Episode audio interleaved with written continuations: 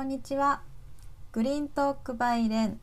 植物専門店。レンのスタッフが今注目するサステナブルな物事を紹介します。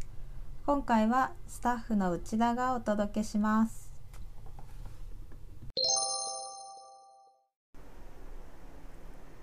1番目のトピックは農大生が開発した草でできたストロー。早見です。東京農業大学国際農業開発学科2年生の大久保夏人氏は2020年5月に草ストローのブランド早見を立ち上げました。原料のカヤツリ草科の植物ベピロニアはベトナムホーチミン市郊外で有機肥料を使って栽培されたものです。これを乾燥させスタローになったものをベトナムから輸入し国内で販売しています。草ストローはプラスチックストローに匹敵する強度があり水分を吸うと折れにくくなります。さらに日本食品分析センターの衛生規格検査も通過しており安全性も証明されています。原材料は植物だけなので使用後はペットや家畜の餌農業に肥料としても使用可能です。創業者で合同会社早見代表の大久保氏はこう語っています。日本の1人当たりの使い捨てプラスチックごみの量は世界に毎日の何気ない選択の積み重ねが環境問題を生み出している。でも一人一人の意識が少し変わるだけで地球の問題は改善されていくと思う。草ストローを通して毎日できるほんの少しのエコな選択をする機会を作りたい。価格は長さ20センチのタイプで1本20円です。草ストローはプラスチックストローに比べコストが上がるためそこをどう納得し採用してもらえるかが課題です。沖縄から北海道まで持続可能性に配慮して運営されているオーガニックカフェや牧場を併設した店など全国約100店舗にサンプルを送付しました。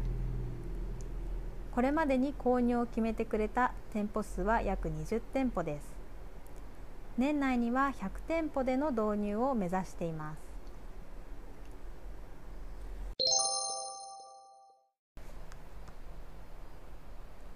2番目のトピックは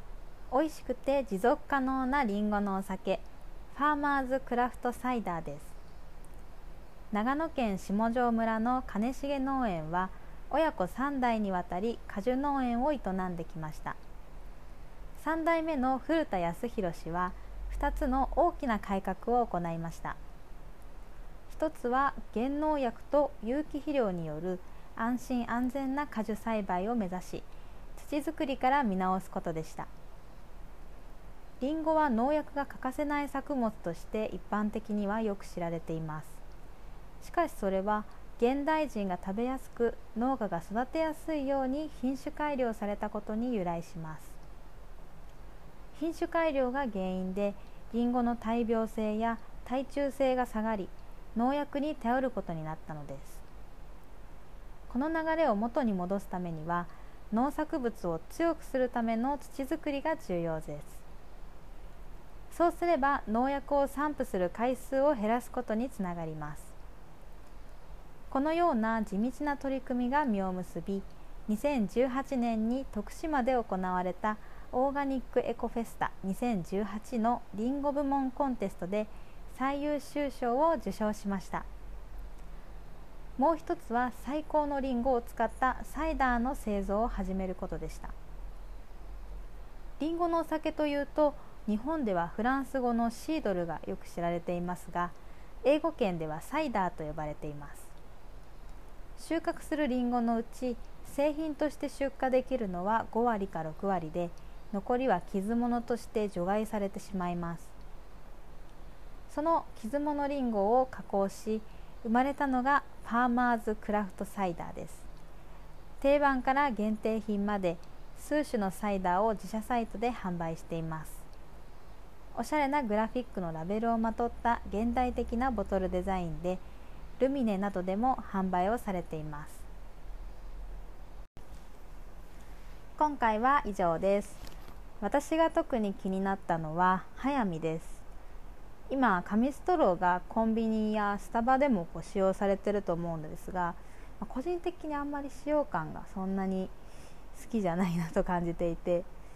ぱりこう水に長時間使ってるとふにゃふにゃになったりとかあとなんとなくこう紙の味紙を食べてるような気持ちになってしまうんですね。でもこの草のストローだったらまあもともと草なのでこう野菜のような感覚で口にするのも違和感がないのかなって思いました。実際に使い終わったストローをその飼ってるウサギに餌として与えたりっていうのもあの実際にされてるみたいですね。それではまた次回お会いしましょうありがとうございました。